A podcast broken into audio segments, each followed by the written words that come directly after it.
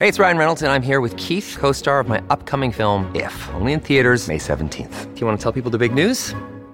All right, I'll do it. Sign up now and you'll get unlimited for $15 a month in six months of Paramount Plus Essential Plan on us. Mintmobile.com slash switch. Upfront payment of $45 equivalent to $15 per month. Unlimited over 40 gigabytes per month. Face lower speeds. Videos at 480p. Active Mint customers by 531.24 get six months of Paramount Plus Essential Plan. Auto renews after six months. Offer ends May 31st, 2024. Separate Paramount Plus registration required. Terms and conditions apply if rated PG. Another day is here and you're ready for it. What to wear? Check. Breakfast, lunch, and dinner? Check.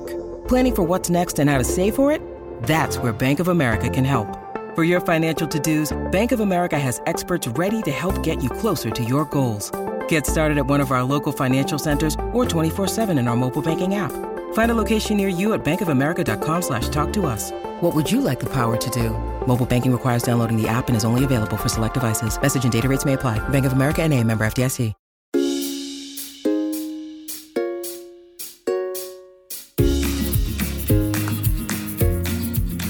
Welcome to the Fertility Life Raft podcast with me, Alice Rose. I am your transformative coach and mindset mentor, and I am really delighted today to welcome Alicia Burnett from Black Baby Loss Awareness Week you set up, and you're also a midwife, and you also work for Tommy's. And we met when we were both at the fertility show live in London uh, back in May. It was, wasn't it? Mm-hmm. Um, and I just felt so moved by your story and not just what you have personally experienced, but the work that you do now. So tell me if you are happy to share. Just tell me a little about how you came into this world. If I'm honest, during my midwifery training, the topic of um, infertility, assisted conception wasn't really covered at all. And typically, the first time a qualified midwife will encounter anybody unless they've been through fertility treatments themselves or they've got friends or family that are affected or anyone that works in that particular field is when you meet a pregnant woman who has become pregnant through assisted conception. And now that i work for tommy's and i speak to so many women and their partners and their their mothers and their grandmothers who have been through a fertility journey and are either experiencing pregnancy loss or the failure of an IVF cycle.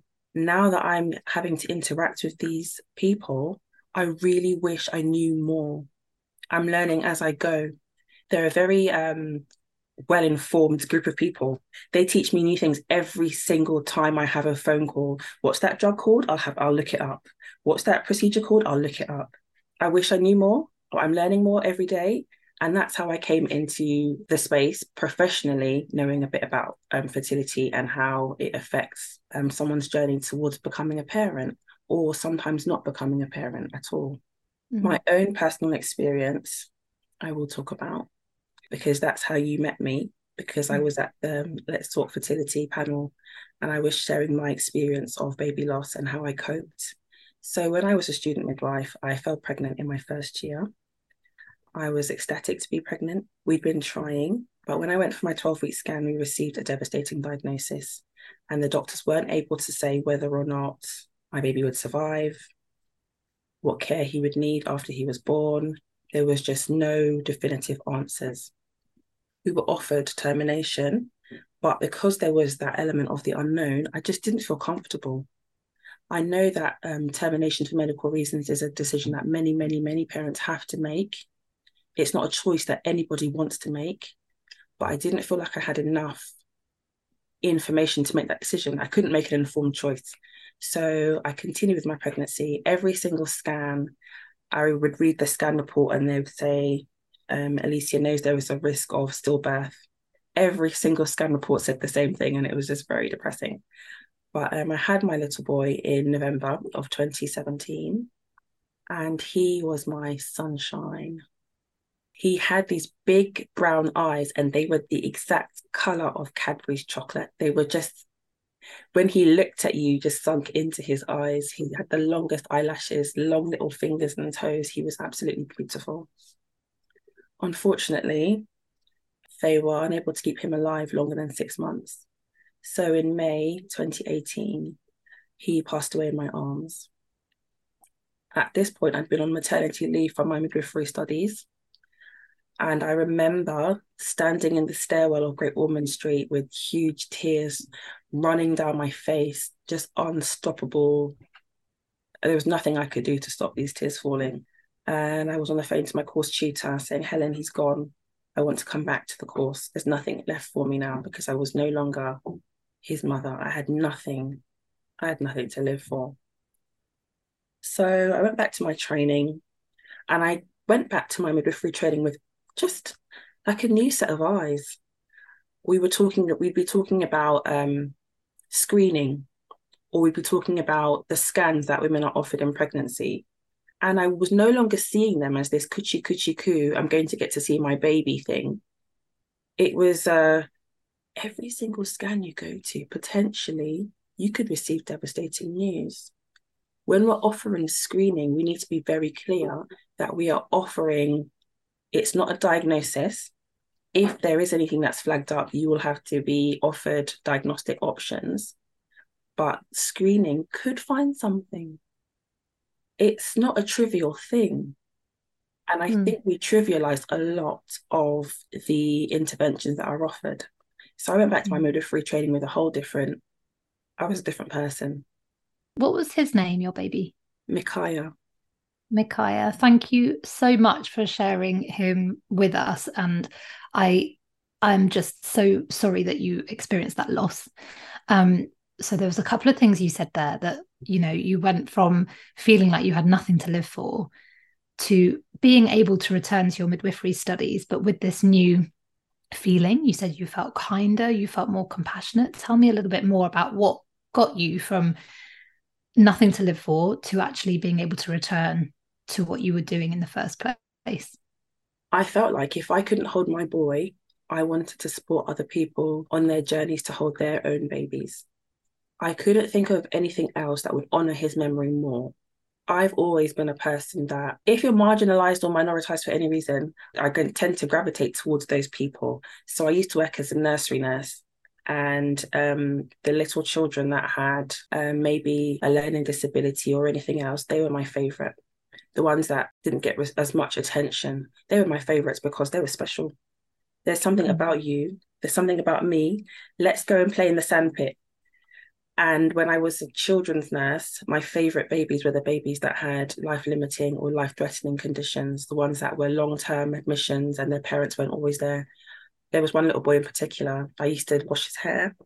I used to do the shampoo and the conditioner and then wrap his head in this little the little turban thing that we do. And his mum would come in and see, and she'd be like, "Oh, he's really look, well looked after here." And I was like, "Yeah, he is," because mm-hmm. everybody deserves that extra love and attention. Everybody, everybody. Mm-hmm. So when I went back to um, my midwifery studies, I paid particular attention to the women that have had IVF, the women that have had pregnancy loss, the women that have had an antenatal diagnosis, the women that have unexpectedly had a baby with complications that weren't picked up antenatally. I guess it kind of brought me back to who I am as a person.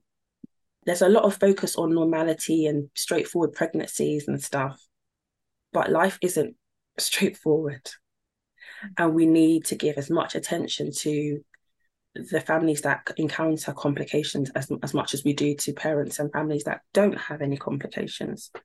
And it's mm. not about labeling people high risk, it's about looking at what's happened to you in your past.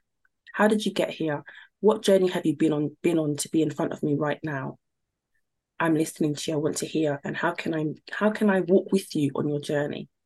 Oh God, I just wish all midwives um, have, you know, had that insight. And I think what you said at the beginning there is that actually right now there isn't any training for midwives on what some women have already been through by the time they come to their booking in appointment for example. Um, which i know you know from the women that i support if they do get pregnant and then they end up a lot of them the anxiety is through the roof you know?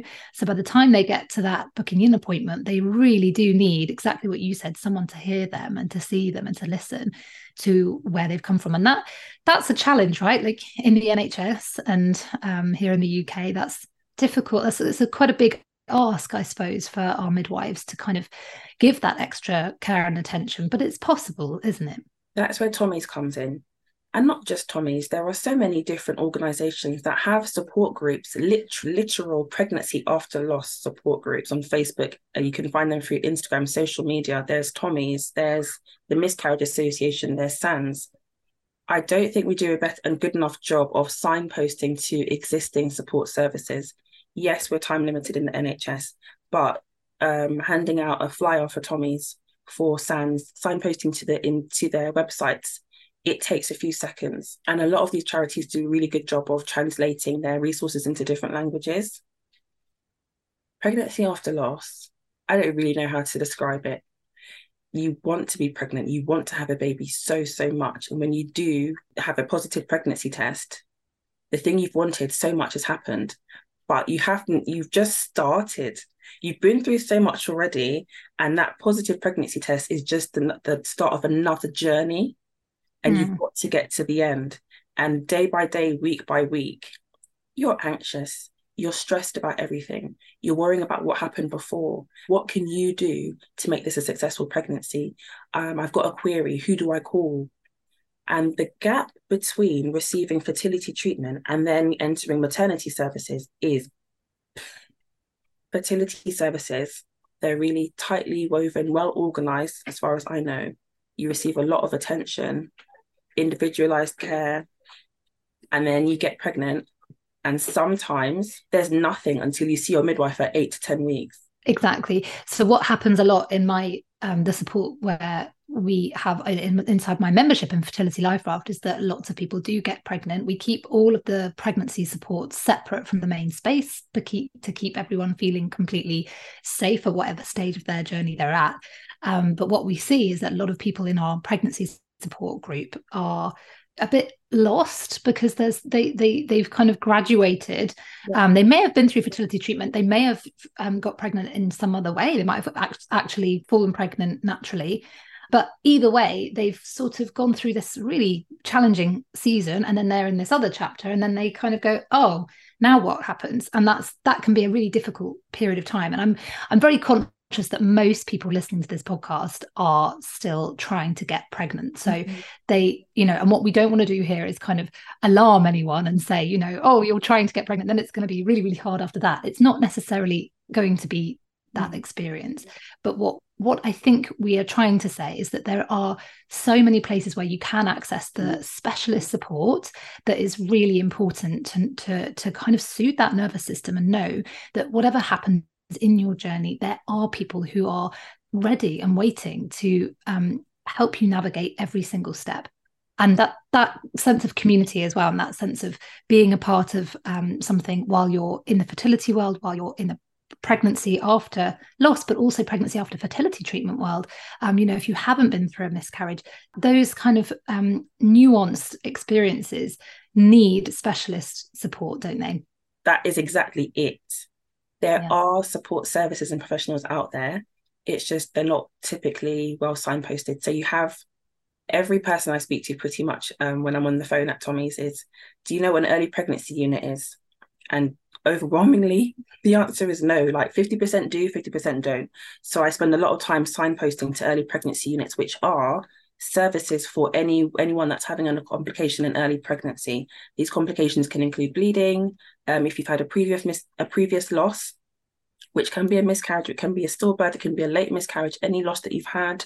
If you require any treatment such as progesterone, the early pregnancy unit is a hub of professionals that specialize in supporting women during early pregnancy. So you've got mm-hmm. doctors, nurses, sometimes midwives, not typically. You'll have sonographers. You can get a mm. scan there, blood test. That is the place.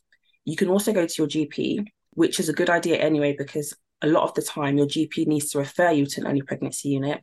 You can go to A&E, and I would recommend that if you were having any complications that you couldn't manage yourself at home or your GP couldn't manage um, you have Facebook groups, you have podcasts that are tailored to people that are experiencing pregnancy after loss or after fertility treatment.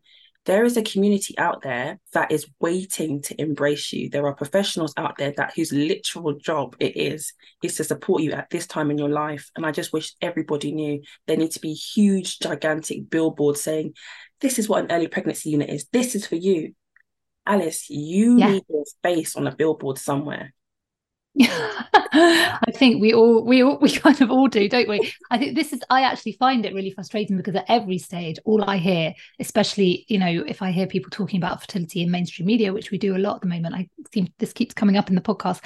Um, but often the the the response is there's not there's no support there's no support. And i i kind of want to shout that there is actually there is support. Yes there are charities. And also things like the life raft you know which i run is really affordable really accessible specialized tailored expert support. You know there's tommy's there's all these places where people really do know what they're talking about. Mm-hmm. um also to say like with the epu the early pregnancy unit you know you can just go there if you're feeling anxious as well right? Like you can you, you don't necessarily need to, to see any physical um evidence of something that you feel worried about. You you can go if you feel anxious and you just need to go for a reassurance scan. They will see you.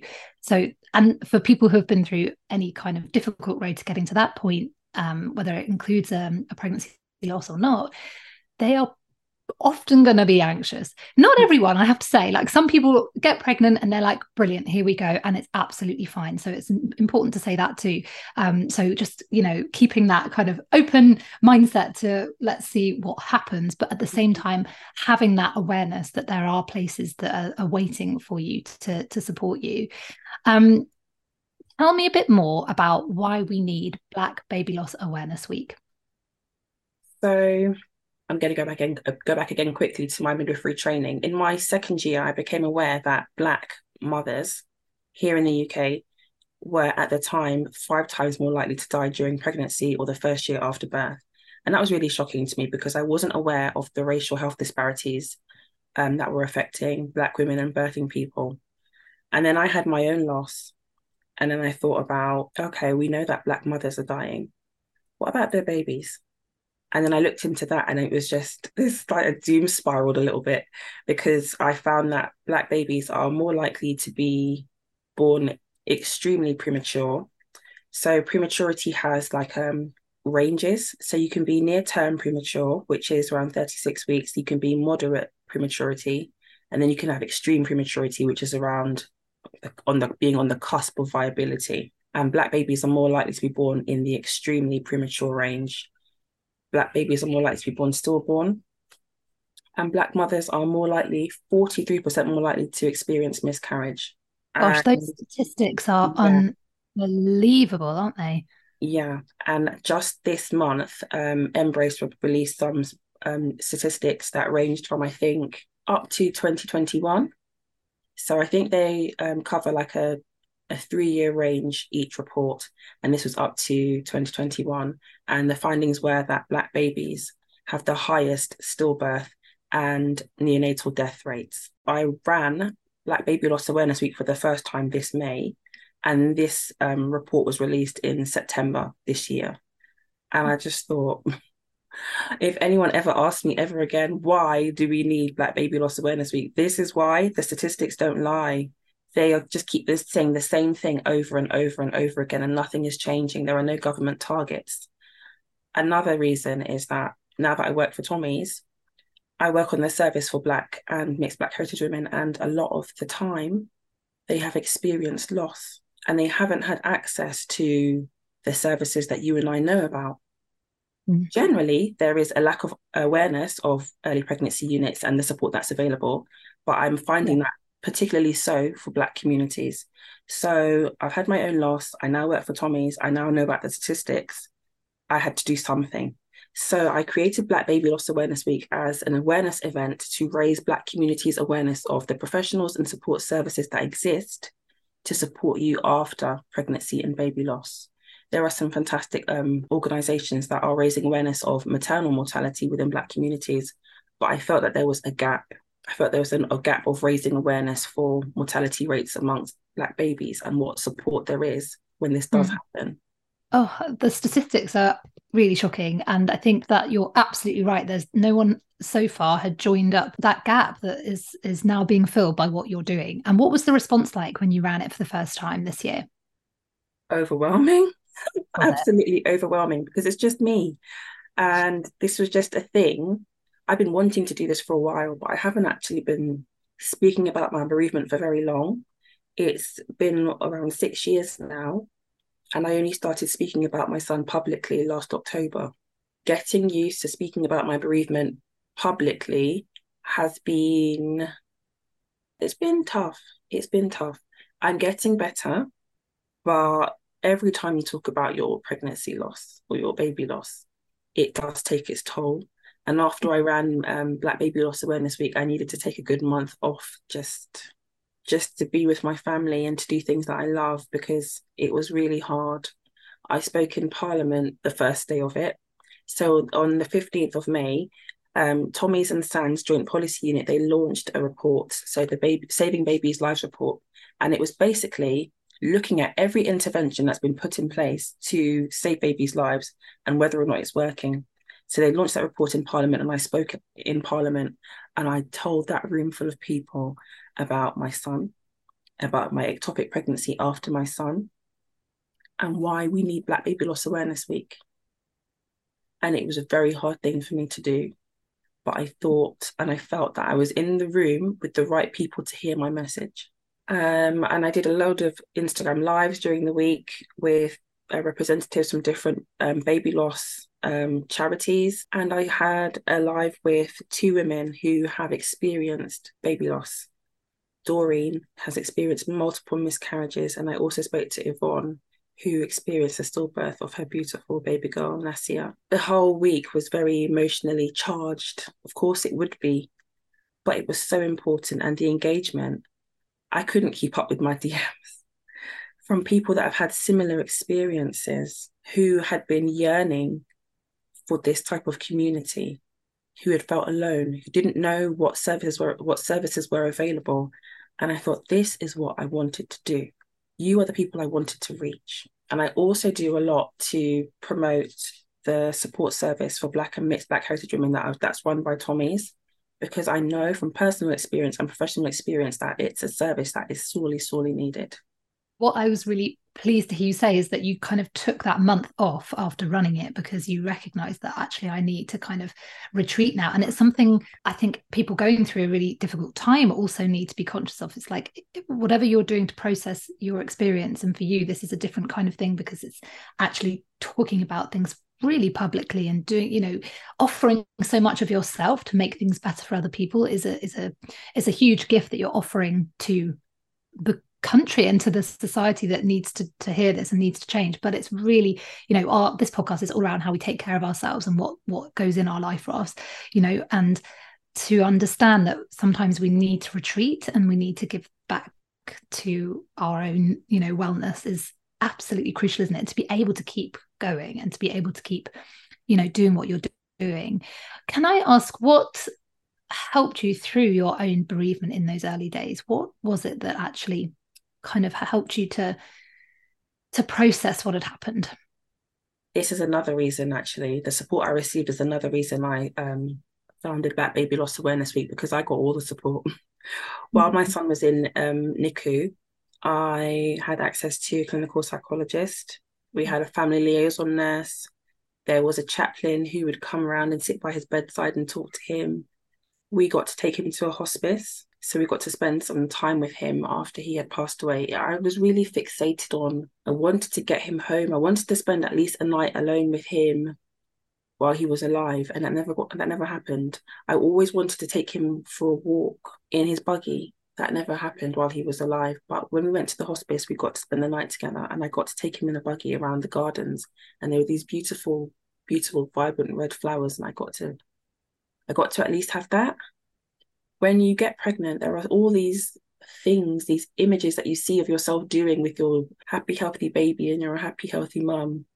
All the idyllic things, going for walks, first steps. And I felt robbed of all of that oh i've never i've never said that to anybody i felt robbed of all of that but i was I, was able to access those experiences in at least some way because of the support i had the hospice was mm-hmm. fantastic the room was beautiful decorated with butterflies there was really nice warm bedding because the room had to be kept cold but we were nice and warm the staff were amazing they made some jewelry for us featuring his fingerprint so that was amazing.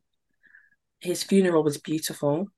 I don't know who was staffing the NICU that day because there were so many nurses from the NICU that were there because he was there for six months. So um, they felt like family.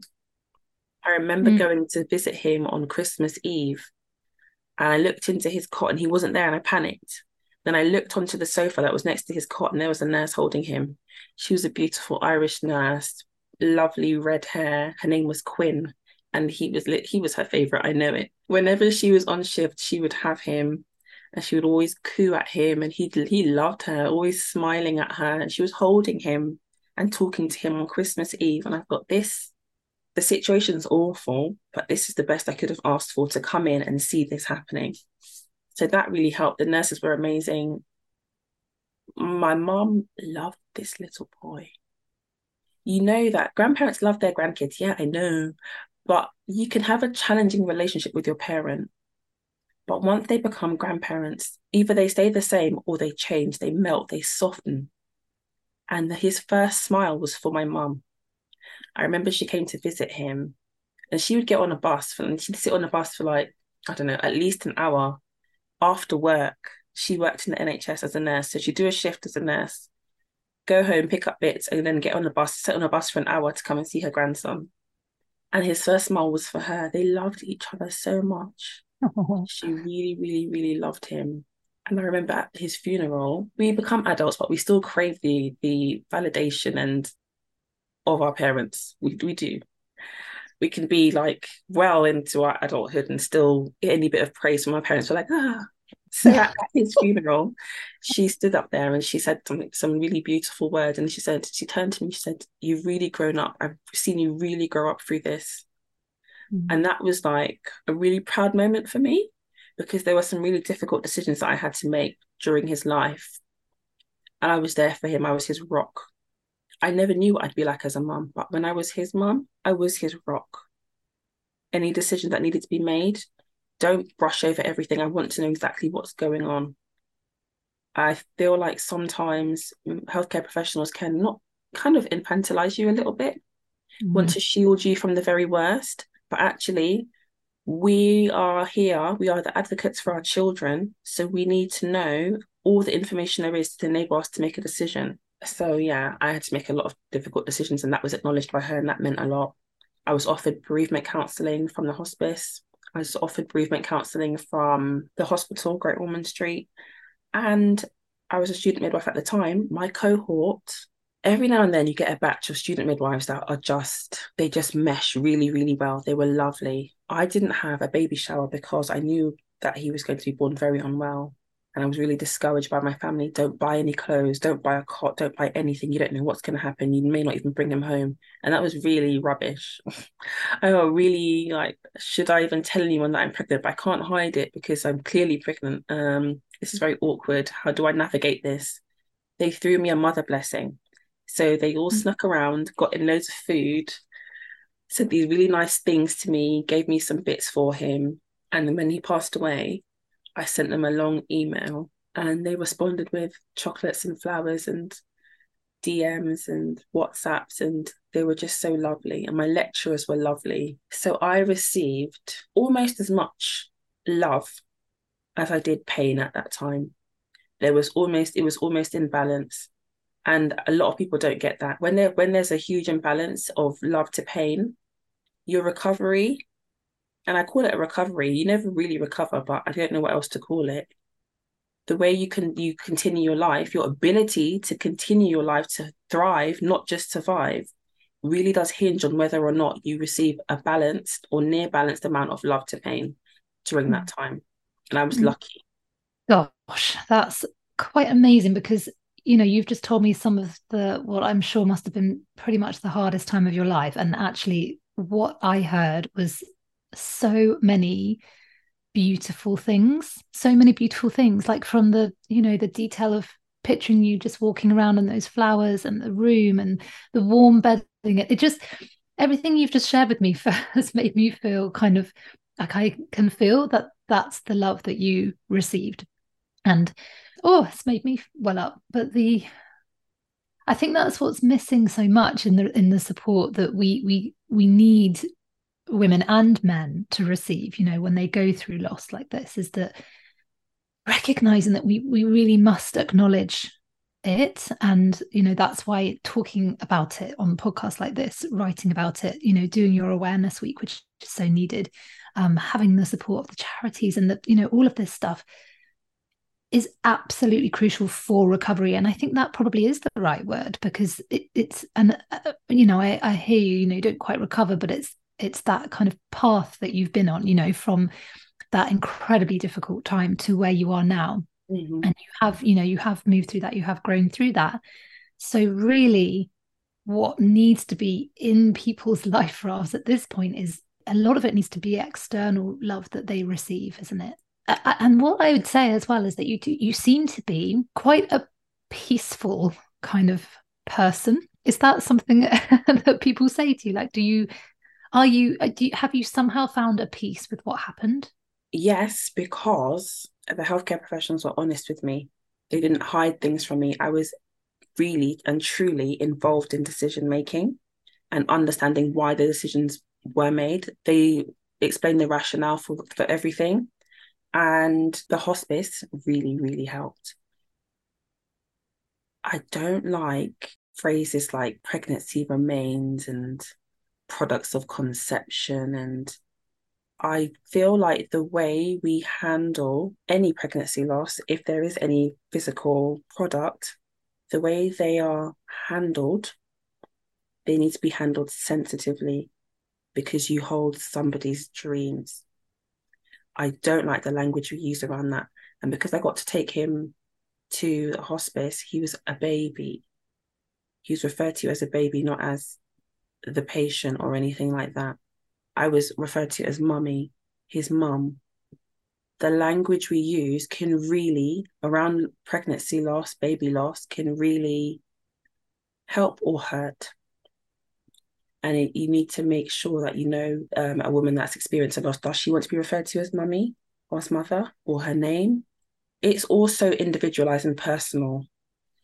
Um, and I'm at peace because I got to see, I got to spend that time with him in the garden. I got to spend that night with him. I got to have the music I wanted played at his funeral. Another thing, he's buried in Epping Forest. So my older sister, she lost two beautiful girls, and he's buried in the same part around the corner from them in Epping Forest. So I imagine that they're playing. Aww. They spend time together.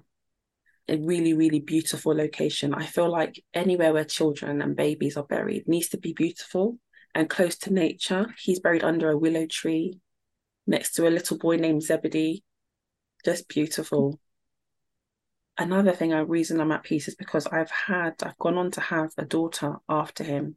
So after I lost him, I had an ectopic pregnancy, which was a real whirlwind because nobody knows what an ectopic pregnancy is. I don't, it wasn't even explained to me that this is what was happening. I had to like figure that out for myself. And then I went on to have my daughter, and her, that pregnancy was super high risk. I was on progesterone. I was in hospital for six weeks. She God. decided to try and make her way into this world at 25 weeks. They were talking about oh. wrapping her in cling film, putting a cannula in her umbilical cord. And in the end, she was in, I was induced because she stayed in there until 41 weeks and then didn't want to come out. So I've gone on to uh. become a mother to a living child that was the last thing for me because after losing him, I felt like a ghost. I felt like a half person. I didn't really talk about him because people just don't understand. They either want to know lots and lots and lots of detail to go and gossip about you. That did happen to me. I was gossiped about when I was a student midwife, and that was horrible. Or they just shut down when you tell them. I don't think I really met anyone that was like, oh, I'm so sorry and then that was it. That's all you need. You don't need someone to be. You don't need to carry someone else's emotional baggage. it's really yeah. heavy. Your own yeah. baggage is really heavy. It's heavy enough. So yeah, having my daughter, she was very healing for me. The mm. first year was rough. So I lost my son at six months, and getting to six months with her, I was just a bag of nerves. Yeah. Checking if she was breathing, we had two night lights because one wasn't enough. Mm. I wanted to be able to really, really see her.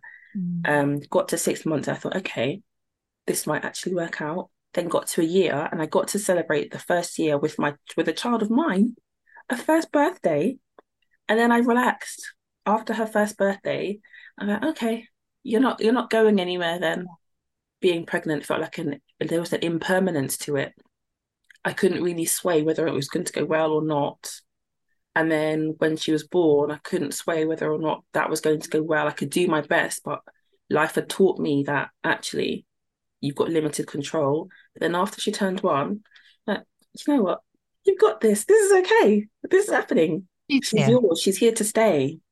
It's so lovely to hear what you have received throughout such difficult, difficult and deeply painful experiences. But you know that love and support that you received is what i'm taking from this conversation and what i hope that you know and, and i know that this will be a, a difficult lesson for um, a lot of a lot of people. But there's also so much beauty in these conversations. Like to to you know we've never sat and had a conversation um, like this before, but instantly I just feel like there's something amazing about speaking to women and just connecting on a level and really hearing what they've experienced, you know, and that's kind of amazing and gives out this kind of ripple effect of, you know, we can connect and we can feel that warmth and love that can be um, experienced. And we need to have these conversations. We need to have awareness. And it things will change because people like you have seen that, that we've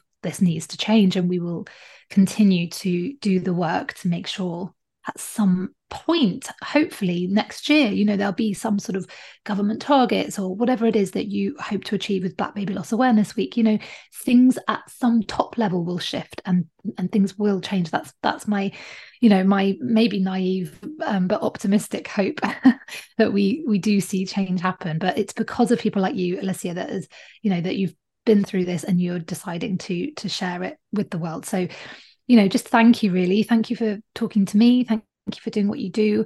Um, it's been a real honor to hear uh, about everything that you've been through. Um, is there anything you would like to say to people listening to this podcast now? If they've been through loss, if they need support, what would you say?